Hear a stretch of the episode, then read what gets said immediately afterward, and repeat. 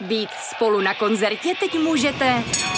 Třeba v tramvaji, na firemní poradě i 1000 metrů nad mořem.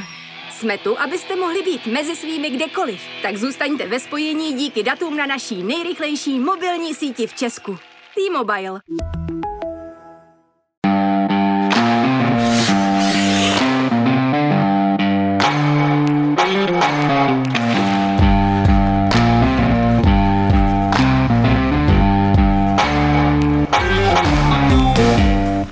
Dobrý den, vážení posluchači, vítáme vás u dalšího dílu podcastu věnovaného hokeji, který nese tradiční název Za mantinelem. Vítá vás u něj Martin Kézr a naše nová redakční posila Robert Sára. Já jsem, Robert, rád, že jsme našli po letech hokejového potkávání se i vlastně cestu spolupracovníka. A dneska bychom si měli povídat o něčem, co si myslím, že český hokej pálí hrozně moc, a to je, že nemáme rozdílové hráče. Respektive, aby jsme si to vydefinovali asi hned rovnou, hráče, kteří dokáží rozhodovat zápasy, lámat zápasy, nějak tak v tom duchu, jak si oba pamatujeme, na čtvrtfinále mistrovství světa v roce 2015 v O2 Areně Česko-Finsko, kdy prostě 4,5 minuty před koncem vzal Jaromír Jágr puk a měl ho na hokejce tak dlouho, než rozhodl a Česko postoupilo, Jágr dal hlavu k nebi a O2 Areně málem uletěla střecha. Proč už tyhle ty věci se nemůžou opakovat? No, protože zaprvé budeme rádi, když přes to čtvrtfinále někdy přilezeme. Ale zpět k tvojí otázce nebo k tvýmu tématu, myslím si, že prostě jednoduše, protože ty rozdílové hráče nevychováváme. A nevychováváme nejspíš jako z několika důvodů. Je to samozřejmě dlouhodobá kritika juniorských dorosteneckých soutěží, kde prostě nenutíme ty hráče k velmi vyrovnaným zápasům, k takovým zápasům, kde to prostě jeden, dva hráči musí vzít na sebe a musí prokázat, že jsou něco víc než ty ostatní, že nezapadají do šedého průměru nebo jenom do průměru. Ono při tom počtu týmů v těch soutěžích logicky asi těch konkurenceschopných zápasů strašně ubývá a když to mužstvo vyhraje nad soupeřem 9-0, no tak se ti žádný rozdílový hráč z toho logicky nevyloupne, protože je to pak jako jedno. A vychováváme asi z tohohle principu spíš takový ty šedivý typy průměrných hráčů, v dobrém slova smyslu asi dělníky ledu, ale nejsou to ti hráči, kteří umí rozhodnout a mají to vlastně v sobě. A možná mají i tu mentalitu, a teď nechci říkat zabijáckou, ale tu mentalitu toho hráče, který to vezme na sebe a rozhodne. Naprosto souhlasím. Já si hlavně myslím, že pakliže už v tom dorosteneckém věku ten hráč není ten rozdílový hráč, ten klíčový, ten, který to může zlomit, tak vlastně jako nemá šanci na úspěch v tom dospělém hokeji, protože i tady tenhle ten hráč tohohle střihu se v seniorském hokeji prostě může stát dělníkem ledů, může přebrat úplně jinou roli. Ale když my do toho seniorského hokeje dáme hráče, který je zvyklý odpálit puk, zbavit se jakýkoliv zodpovědnosti, nebo to prostě jenom spolíhat na to, že to uhrajeme jako celek, tak vlastně to není žádná individualita, která by měla mít jako zásadní rozdíl potom ve 20 v A týmu. To musím říct, že to je moje vlastně velmi špatná zkušenost z posledních čtvrtfinálových či zápasů o medaile, kdy v ten rozhodující okamžik mám pocit na mistrovství světa dospělých, že vlastně tam není nikdo na tom ledě, v tom českém dresu, kdo by tu odvahu měl. A když si vzpomeneme na letošní zápas s Finama v Rize, tak my jsme nebyli zas o tolik strašně horší, ale my jsme tam neměli hráče, který by to vzal na sebe, rozhodl a přitom paradoxně ti hráči to třeba v těch klubech umí. To je pro mě jedna z velikých záhad, proč hráči, kteří v těch klubech tu rozdílovou úlohu plní, proč ji neplní třeba na té reprezentační úrovni.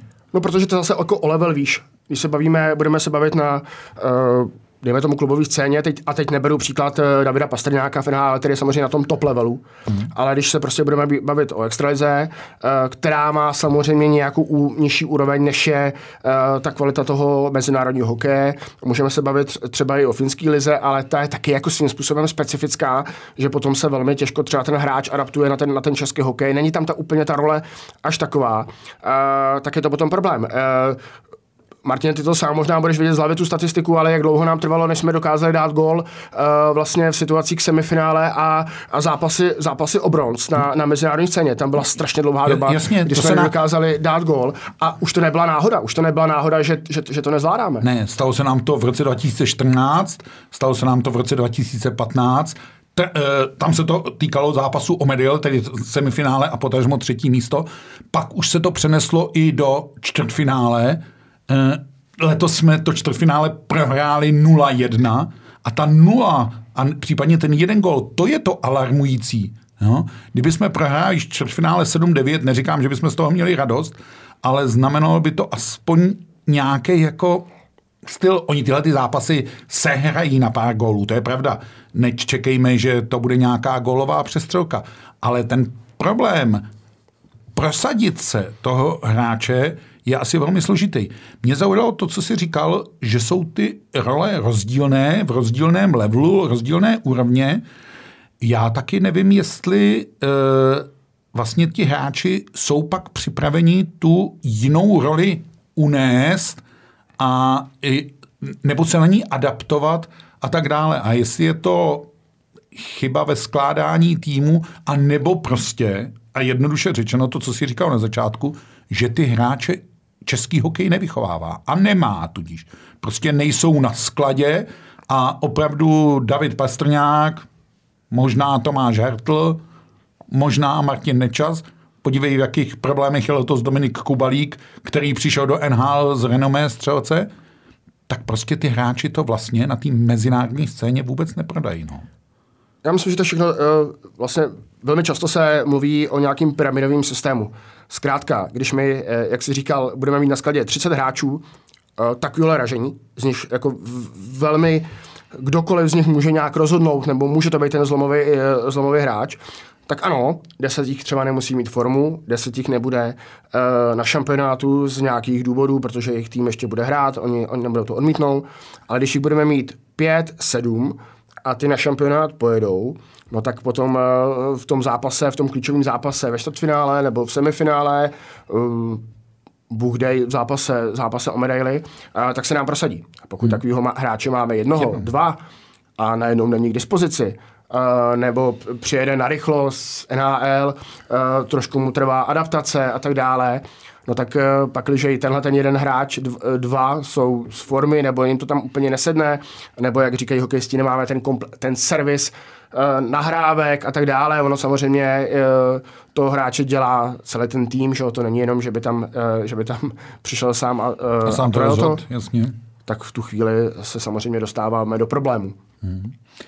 Jenže tenhle problém asi opravdu zpátky souvisí někde v těch 14-15 letech, kdy to, aby se stal rozdílovým hráčem, a když si vezmeme toho vzpomínaného Jágra, tak vlastně na sobě musíš strašně makat a dělat vlastně něco navíc. Legendy o tom, co Jágr i ve svých 50 letech dělá pořád něco navíc, jsou příznačný a já nevím, jestli to třeba těm mladým nastupující generaci nechybí. A zase to, jestli to nevyplývá z toho nekonkurenceschopného prostředí, protože je k tomu vlastně nikdo nenutí. Je to tak. Já myslím, že jako podle mě základ je v tom, že nám chybí konkurenční prostředí.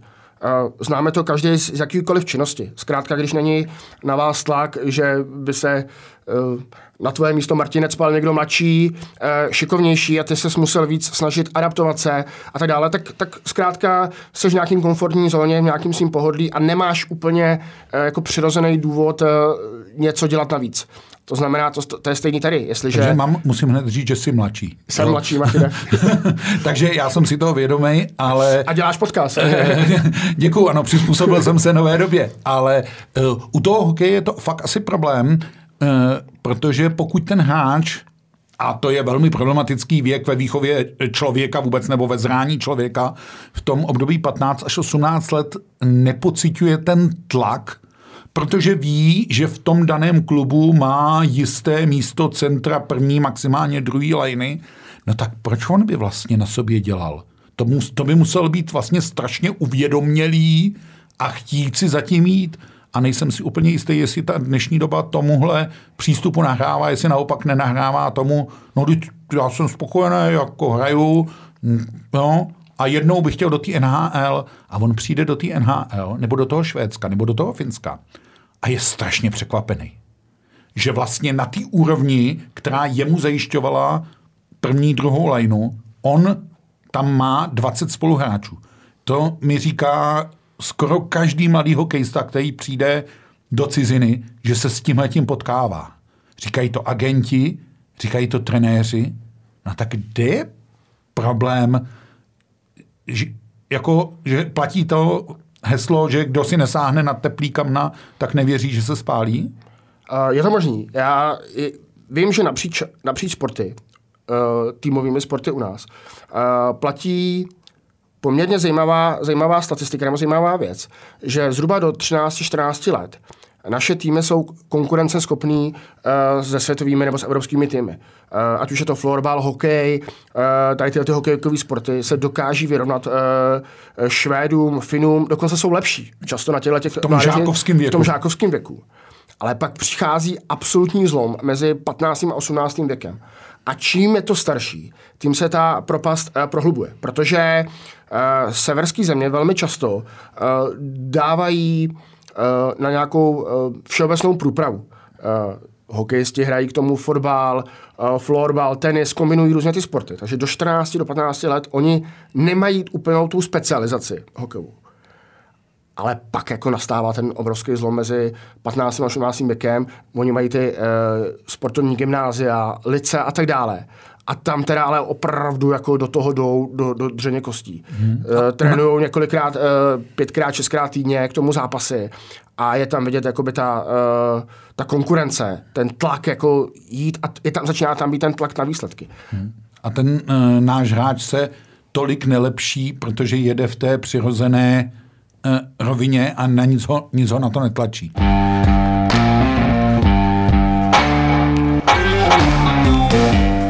Aby jsme jenom nekritizovali, jedna ta cesta je asi to zmenšení těch soutěží, jenže já si nejsem úplně jistý, že třeba teď se zúží extraliga junioru na 14, pokud to teda všechno se vás dodrží, jak slíbil. Ale já nevím, jestli máme i tolik juniorů na extraligový úrovni. Jestli pořád ještě ten trichtýř není strašně široký, že? No, máš pravdu, protože stačí se pojít jako na obyčejnou statistiku, kolik hráčů do 18 let nastoupilo letos extralize v této sezóně. Tak kdo pravidelně hraje, tak to máme jednoho hráče, Jiří Kulich z Karlových Varů, který nastupuje pravidelně, má jako velmi slušný ice time přes 13 minut.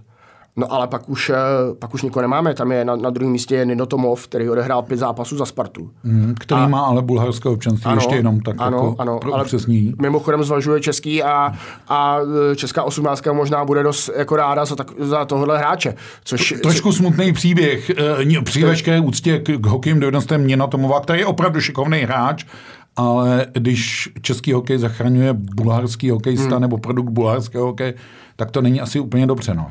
A mimochodem, když to rozšíříme na ty hráče do 20 let, tak 10 zápasů, což není ani polovina odehrané základní části, tak odehrálo jenom 12 hráčů. Jenom 12 hráčů do 20 let nastoupilo k 10 a více zápasům v extralize. To ani jeden klub, není průměr ani hráč klub. Ano. A upřímně řečeno, to si nebavíme o ice timeu, protože pokud budeme připouštět ten skutečný ice time, tak se ti do té kategorie, že opravdu je platným členem toho týmu, kromě toho karlovarského Kulicha, vejde plzeňský Jiříček, vejde se ti tam boleslavský Moravec a vejde se ti tam pardubický Hrádek. A tím vlastně končíme. To tak. Velmi často slyšíme nářek klubů, no jo, my tady hrajeme v obytí a nebytí, my nemáme prostor dávat mladým juniorům, to si musí zasloužit, nebo to si musí vybojovat, mládí není zásluha, je slavný slogán. Tak mimochodem, loňská sezona nebo minulá sezona, která byla nesestupová kvůli covidům, takže kluby mohly ušetřit, kluby mohly dát prostor mladým, levným, mohli to zlevnit. Tak statistika. Jenom 2 hráči do 18 let nastoupili k polovině zápasů základní části. Jiříček z Plzně a Svozil Brně. Tak a Svozil je v Americe a sám říká, jak poznal nebývalý tlak, který tady neměl, a všichni jsme o Svozilovi věděli, že to je talent. No, dokonce si myslím, že řada lidí očekávala, že se v tom Kolumbusu prosadí do toho hlavního týmu. A v té Kanadě, nebo v té Americe slyšel rovnou, je to ještě na junior. Ještě to není tolik. A přitom tady ho vlastně jako v uvozovkách nic netlačilo do té pozice, protože jí měl... Je to vlastně hrozně smutný. Na jednu stranu za to ty kluci můžou, na druhé straně za to nemůžou. Můžou, myslím, v tom smyslu, že opravdu to přidávání si navíc, to udělání něco navíc se moc nepěstuje obecně. A myslím, že se to netýká jenom hokeje, ale veškerého sportu. Na druhou stranu ono mnohdy pro ně je lepší opravdu odejít do té ciziny a zvednout se a vlastně tam poznat ten tlak. Jedno jméno, a přidáme k němu ještě jedno jméno, už tady padlo, David Pastrňák a Jakub Vrána. My můžeme říkat, podívejte, jaký vychoval český hokej rozdílový hráče. Jenže tam je problém, že oba dva hráči odešli v 15 letech do Švédska. Do toho systému, o kterém jsi mluvil, do toho systému, který propojuje školu, propojuje hokej, takže ty hráče nenechá vlastně jako padnout ani v jednom směru, a to bohužel produkty českého hokeje nejsou. A za produkt českého hokeje nemůžeš považovat ani Pavla Zachu, že? Jo? Který taky spadá do té kategorie hráčů do 25 let a tak dále, ale taky ti to tam nesplní. Jako. No obecně se dá říct, a teď to můžeme říct na celý český sport. Já dlouhodobě tvrdím, že v českém sportu neexistuje systémová výchova. Tak, aby si, jak v podstatě ve školství, podobně systém, že do školy vložíš dítě, když se jako rodič elementárně zajímáš, to dítě má samozřejmě nějaký přirozený talent, intelekt a schopnosti, ale díky té škole, tak jak je nastavená, se může stát, že v 25 z něho vyplivne doktora, právníka. Bez nějaký, jako tebe jako rodiče, nějaký jako velký snahy. Zkrátka, protože ten systém je dobře nastavený. Ano, můžeme se bavit samozřejmě, jestli osnovy jsou po každý správně, ale ten výsledek tam je. Zatímco, když dáš dítě na sport, tak pokud zásadně do toho nebudeš vstupovat ty jako rodič, platit let navíc, tréninky navíc, nebudeš s tím dětem jako tenistou jezdit na Floridu, s lyžařem trávit týdny na ledovcích, prostě zkrátka bude tě to stát obrovský peníze, tak na konci to nevyplivne úspěšného sportovce. Prostě u nás máme, podívejme se, jaký máme úspěšný sportovce. A s tím způsobem jsou to jako endemiti. Nějaký jedinci, kteří se někde objevili díky tomu, že měli štěstí na v uvozovkách bláznivýho trenéra nebo na velmi ambiciozní rodiče. A teď nemyslím to žádným způsobem hanlivým výrazem, to ambiciozní. Ale s extrémní podporou rodinou vlastně. Ano. Jako. A bez toho by jako k tomu úspěchu nedošli. Takže si nemyslíme, že hokej je něco jiného. Nám prostě něm chybí ta systémová výchova. Tak, že bychom své dítě dali do hokejové školy, dejme tomu, v 1., 2. třídě a vlastně s nějakou elementární podporou, která se od rodičů jako očekává samozřejmě, by z něho v 15 prostě opouštěl školu v 9. třídě a mohl by se rozhodnout, jestli chce dál hrát hokej, nebo prostě půjde studovat. A to my jako nemáme. To tadyhle prostě... My nemáme tu pyramidu, z které by se zužovalo. No, on je problém u těch rodičů ještě v jedné věci. Ono určit tu, ty jsi to záměrně říkal, zdravě ambiciozní, určit tu ambicioznost těch rodičů a oba rodiči jsme, tak víme, a vlastně naše děti sporty dělali nebo dělají a vidíme, jak je to složitý někdy ty rodiče a ambice rodičů a emoce rodičů a projevy rodičů ukočírovat. A oni paradoxně ubližují i tomu svýmu dítěti. Jo? A v hokeji bychom našli spoustu tatínků a maminek, kteří vlastně tomu hokejovému talentu svého dítěte uškodili, ublížili. Je to velmi složitý a je to asi odraz celé společnosti, která je tak trochu postavená sama na sebe nebo sebestředně pod heslem urvi, co můžeš. A to je moje teorie, že se to pak projevuje logicky nejvíc v těch týmových sportech. Protože v tom individuálním sportu ta sebestřednost vlastně do jisté míry nevadí. Tam je to na tom jedinci, tak se to potom jedinci sveze. A že ten jedinec nebude zapadat nikam, no to vlastně nevadí. Jako. Ale v těch týmových sportech, a že v nich máme potíže úplně ve všech v České republice, tak tam mám pocit, že to nastavení té společnosti se odráží nejvíce. No, protože tam vlastně na sebe naráží ty rodičovský přístupy, logicky. Bude tady, a to je většinový samozřejmě přístup, kde třeba dáváš dítě na sport a neočekáváš úplně, že z něho vyroste výkonnostní sportovec, ani to nechceš. A v podstatě ho dáváš jakoby na kroužek, a což zase není nijak pejorativně myšlený, protože tvoje životní priority jsou jiný, nebo toho dítěte, nebo máš pro ně nějaký jiný tenhle. A vedle toho je samozřejmě rodič, který tu ambici má. A zase, jak jsi přesně řekl, my se bavíme o tom, jaká ta ambice je zdravá, nebo ta ambicioznost. Nicméně vlastně i hokej, jak je nastavený, tak aby z toho dítěte něco bylo, tak vlastně potřebuje toho velmi ambiciozního rodiče.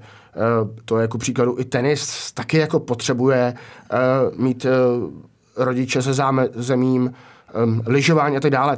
Ty sporty tady jsou prostě, ano, můžeme tady mít jako jeden krásný úlet v podobě Davida Pastrňáka, kdy si můžeme říct, že kluk z relativně skromných jako poměrů ke štěstí přišel, což je krásný, je to motivující. Je to až trošku pohádkový. Ale přesně tak, jako kolikrát se ty pohádky dějí. Že? A já pořád v případu toho Davida vidím tu švédskou cestu a už je svým způsobem jedno, v čí hlavě se zrodila a tak dále, ale to Davidovi nesmírně pomohla. Ale bavíme se opravdu o jedincích. Že? A to je asi jedna z nejsložitějších věcí těm rodičům vysvětlit, když přivedou to dítě na ten hokejový nábor, že se tam sejde 50-60 dětí a že třeba jenom jedno... Co jsi optimista, si myslím. Já, když bych to chtěl vidět příznivě, ale možná jedno z nich bude hrát někdy extraligu nebo u toho hokeje vydrží a tak dále. To je... Tohle nevím, jestli si spousta rodičů, kteří ty děti na ten sport dávají, a jsou to ti velmi ambiciózní, jestli si vlastně uvědomují. Souhlasím s tím, že ten většinový přístup je rozumnej, typu, abych doma neměl cvalíka, tak aby se hejbal, aby neseděl furt u počítače, aby se hejbal, aby byl v kolektivu, aby si naučil nějaké sociální vazby, ale my ten hokej vidíme trochu jako cestu ke slávě možná. To nevím, jestli je úplně jako dobře pojatý. Já si myslím, že to teda bylo horší. Že, se to zlepšuje, myslíš? Myslím si, že cesta ke slávě byla na přelomu prostě režimu, kdy prostě sport obecně byl vlastně jako jeden z mála úniků k nějakému štěstí. Cestování do zahraničí. A tak dále. A prostě a obzvlášť hokej. A myslím si, že jako spoustu těch rodičů dávalo hokej, děti na hokej právě z toho důvodu, aby měli jako hezký život, protože to byl jeden z mála jako prostředků, jak to dosáhnout. Vys Bobby Holíka a vlastně celá rodina Holíková, která to měla vlastně svým způsobem takhle naprogramovaný, aby toho docílila. Na druhou stranu, v té době, i díky tady tomuhle, jak byl sport vnímaný, tady to přirozené konkurenční prostředí bylo. Vzpomeňme, kolik bylo manšaftů v nejvyšší soutěži. Bylo jich 12, ale byli jsme spojení se Slovenskem.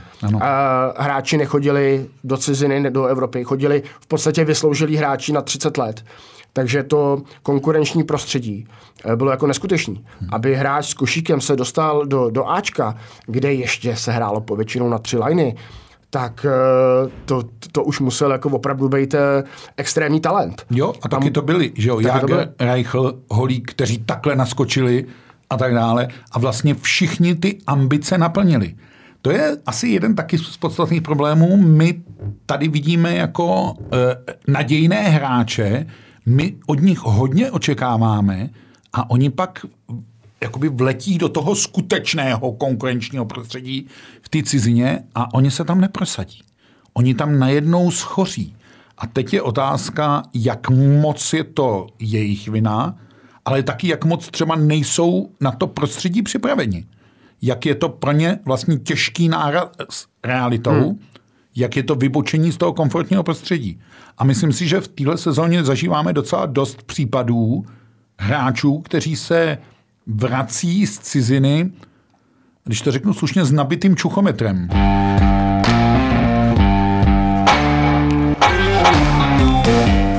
No krásně se mi nahrál, protože mám tady připravený jeden citát.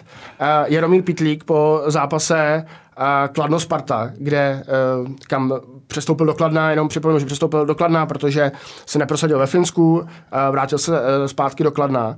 A když se ho ptali, co tam byl jako za problém, jestli tam byly kromě i jako nehokejový problémy, tak řekl, taky to bylo hodně důležité, tady tyhle ty problémy. Ve Finsku jste sám, je tam tma a zima. Není snadné tam být o samotě. Takže vlastně i tohle to jako velmi hraje ty vnější vlivy problémy a vlastně jakmile a k tomu, když se přidáme, že ten hráč vlastně ucítil, že o něj má zájem Extraliga, protože on tam hrál vlastně v druhé nejvyšší soutěži. Ano, protože se nevešel do sestavy koupy a tak hrál Mestis. Ano.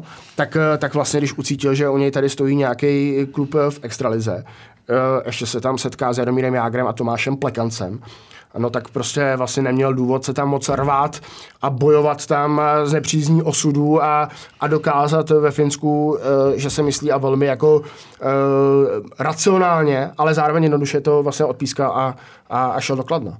A tady vlastně vidíme, jak ty vnější vlivy mohou hrát jako důvod. A můžeme si říct, jestli ten krok je správný. Jestli vlastně, ano, tady bude hrát. Evidentně tady bude hrát, to Kladno o něj stojí, bude hrát, bude tam mít velký učitelé. Vedle nich může nějak hokejově růst, to asi se shodneme. Kladno hraje o bytí a nebytí, každý zápas bude velmi důležitý. Ale vlastně, jestli tady ten úprk, když ve 20 letech něco velmi snadno zdám, nepopasuju se s tím osudem a tak dále, tak jestli to vlastně mě to trošku nedeformuje. Vyhnu se těm překážkám, že jo? Mě napadá, Vašek Prospal vždycky kroutil hlavou, když si vzpomněl na obránce Zámorského, který vlastně v Rangers byl velmi krátce a řekl, že tady teda nebude a že to vlastně odpíská a vlastně ani neskusil jako ten boj nebo ten rizí boj. Jo. A je to tak prostě, že tam nikdo se jako s otevřenou náručí na ty kluky jako nečeká. Oni takovýchhle hráčů si nadraftují, nasmlouvají jako na každý ruce jako 20 a prostě vybírají a vlastně je to i součástí nějakého otužování, nějakého testu, jak ten hráč se dokáže... A strategie, jak je odolný, jak se vypořádá s nepříjemnostma. Dominik Hašek by mohl vyprávět, že spoustu příběhů z farmy v Indianapolisu, hráči, všichni snad s výjimkou Jaromíra Jágra, který měl štěstí, že byl v pravý okamžik na pravém místě, dostal svého hokejového otce, a tím myslím Jirku Hrdinu a dostal svého, abych tak řekl, bratra v krvi Mario Lemieux a fungovalo to. Ale drtivá většina těch hráčů úspěšných si tuhle tu cestu musela docela tvrdě vybojovat. Jako. No. A myslím, že za svou kariéru jsi slyšel spoustu příběhů o probrečených polštářích, o tom, jak se jim nechtělo zpátky, ale možná ta doba v těch 90kách byla mnohem složitější. Ono dostat se k telefonu a zavolat domů a pobrečet si mamince, za prvé nebyla laciná záležitost a za druhý to nebylo jen tak snadný a vlastně i to fungování s těma agentama nebylo jako snadný. Teď tak hele, já tady nebudu a sežeň mi flek jinde. No, tak... Jo, že máš vlastně všechno na dosah a protože ten splín nebo ta těžkost na nás přijde na každýho někdy v nějakém okamžiku. Ale ono, když ji nemáš v uvozovkách hned možnost sám si někomu vykřičet, tak ti třeba běží hlavou a říkáš si, no tak se s tím nějak teda zkusím porvat. Jako. A tady než zkusit porvat je rychlej návrat do té pohodlné komfortní zóny. Mně tohle napadá i v souvislosti, kdy to taky se zdá jakoby nelogický, kdy Dominik Lakatoš odchází z Vítkovic s nálepkou nejlepšího střelce klubu, gólů, spoustu a tak dále. Přijde do Lapenranty a my víme, že Lapenranta je konec Finska, tam prostě je ta tma a ty deprese a to velmi složitý. A on to říkal i spoluhráč Dominika Lakatoše v té Saipě, Filip Pirochta, že Dominik mu přišel od začátku nešťastný tam. Jo. A pokud ten hráč se dostane do tohohle módu, no tak pravděpodobnost, že se tam prosadí, že by dokonce byl tím rozdílným hráčem, protože si Saipa určitě Lakatoše kupovala, tak se nenastane. Přitom to někde v tom Dominikovi je, protože vidí, že on se vrátí zpátky a drží a hraje za Vítkovice a drží průměr gól na zápas. I když je zase otázka, jestli ten návrat do Česka není ten krok o ten stupeň dolů. Jako. Je to možná návrat do té komfortní zóny. Za druhou stranu, abychom tady jenom netepali Dominika Lakatoše a Jaromíra Pytlíka. My samozřejmě neznáme úplně dopodrobná tu situaci v tom klubu. Ono velmi často se stane, že toho hráče si vybere GM, přivede ho tam, pak trenér vlastně trošku kouká, koho tady má, úplně mu třeba nezapadá do toho systému, najednou mu dá roli jenom třeba ve druhé, ve třetí leně, ten hráč je zvyklý na nějaký Einstein, Dominik Lakatoš byl zvyklý prostě ve Vítkovicích hrát přesilovky, však se do nich hnedka vrátil a hned se bodově začal prosazovat, takže vždycky je to velmi, velmi složitý do toho, jakou pozici ten hráč tam dostane a s jakou náladou vlastně tam přijde. Jestliže od začátku cítí, že to není úplně ono, že jako prostě jeden z 20, nikdo s ním nemluví, to se velmi často stává v té cizině, že nikdo s ním nemluví. Ono ve Finsku se domluvit taky není jednoduchý, pokud finštinu nechtíš vůbec a netroufnu si říct, jak jsou na tom ty kluci s angličtinou a tak dále, ale jasný, to je zcela zřejmý, že se tam cítějí opuštěný. To je logický bez ohledu na to, jestli jim je 19, 20 nebo 27. To je jasný a pochopitelný. Ale je asi o té vůli práce s těma překážkama. No. To je možná i ta věc, která dělá toho rozdílového hráče. Že?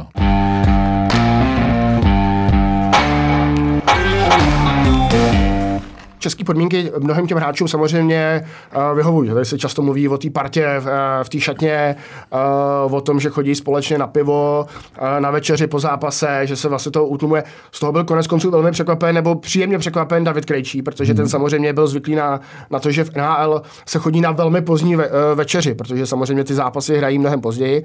A tady mu to vyhovuje, že vlastně dohrají kolem 8. A mají prostor prostě s celým týmem a říkal, že vlastně překvapený, že celý tým chodí na to pivo na večeři, že se tam něco prostě dají, pokecají, že se vlastně takhle utvrzuje ta parta. Nevím, jak je to ve Finsku, netvrdím, že to je zrovna ideální model, že si máte jít dát pár piv a něco dobrýho jako po zápase. Nicméně to může nějak fungovat a může to pro toho hráče jako mít nějaký ten punc z toho, jo, tady se cítím dobře, tady jsem doma, takhle to vlastně jako děláme.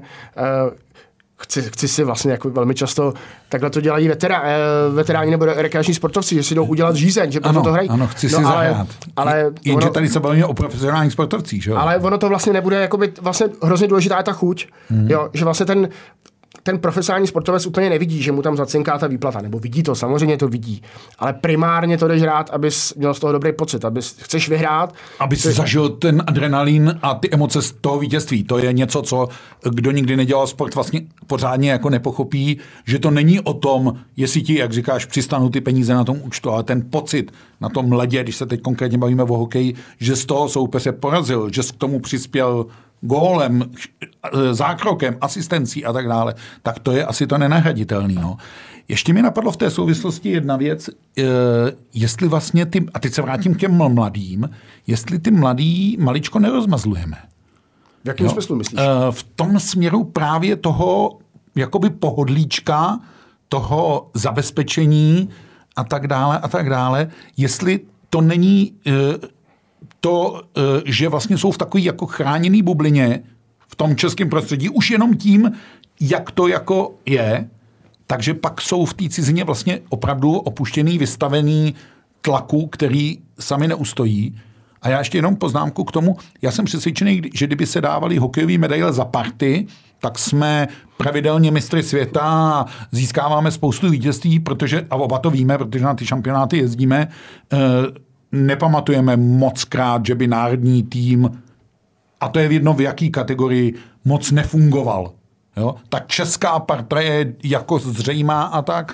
Otázka je, jestli to pak maličko na tom ledě vlastně neškodí. No, zase, asi se možná vrátíme zpátky o tom, co je ta komfortní zóna, o tom, jestli chceme překročit, jestli chceme, aby ten hokej bolel.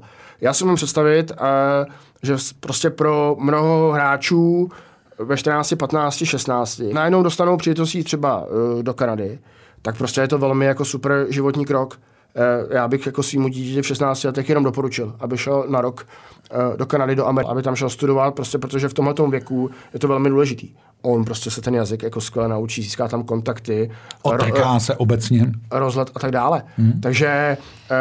Takže já si umím jako představit, že spoustu z nich tam třeba nejde s vidinou toho, že bude hrát NHL, ale prostě protože získá jako super životní lekci a třeba se za rok vrátí. A třeba se vrátí s tím, že už v tom hokeji nechce pokračovat, nebo že to zkusí hrát na nějaký jako regionálnější úrovni.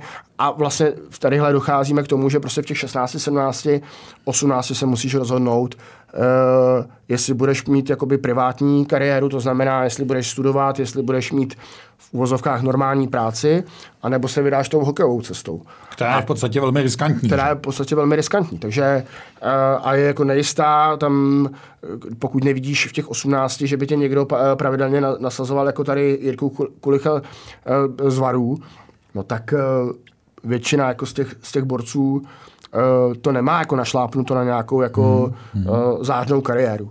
Jo. Samozřejmě se může stát, vystřelá příklad Roberta Říčky, velmi dlouho jako přehlížený hráč, který hrál vlastně třetí nejvyšší soutěž, pak druhou, až si ho vlastně v uvozovkách náhodou všimli ve Zlíně, když byli v krizi, povolali do Havířova. A vlastně on říká za minutu 12 nebo za 2 minuty 12, protože už přemýšlel, že skončí. Chodil po brigádách, přivydělával si.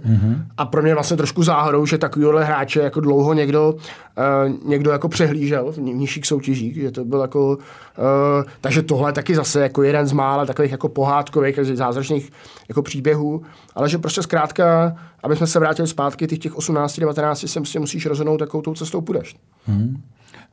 Takže když to shrnu na závěr, ono nám ty rozdíloví hráči chybí, nám se je nedaří moc vychovávat, ale k tomu, aby se stali rozdílovými, mnohdy potřebují spoustu štěstí, potřebují to, aby odvedli něco navíc. Možná, aby ten hokej víc milovali, když bych to měl zakončit poeticky. Jaromír Jágr vždycky říká, že to je láska, co ho tam drží. Ať to může znít jakkoliv pateticky, tak je to pravda u něj obzvlášť. A když tu lásku, když si to půjčíme, nedostaneme do toho hokeje, tak nám bude působit čím dál tím větší smutek. Bohužel to tak je.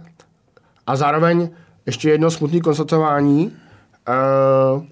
Můžeme si vzpomenout přesně na Martina Nečase, kterýho si vytáhl Martin Erat, když ho viděl v 17 a řekl, jo, toho mi dej do první lajny a já se o něj budu starat a vychovám ho pro NHL. Co se stalo?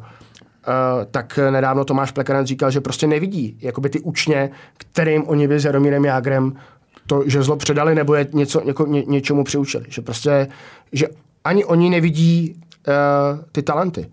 Ono konec konců, když je Kladno poslední v juniorský soutěži... Kde by je tam viděl? Tak kde by je tam viděl.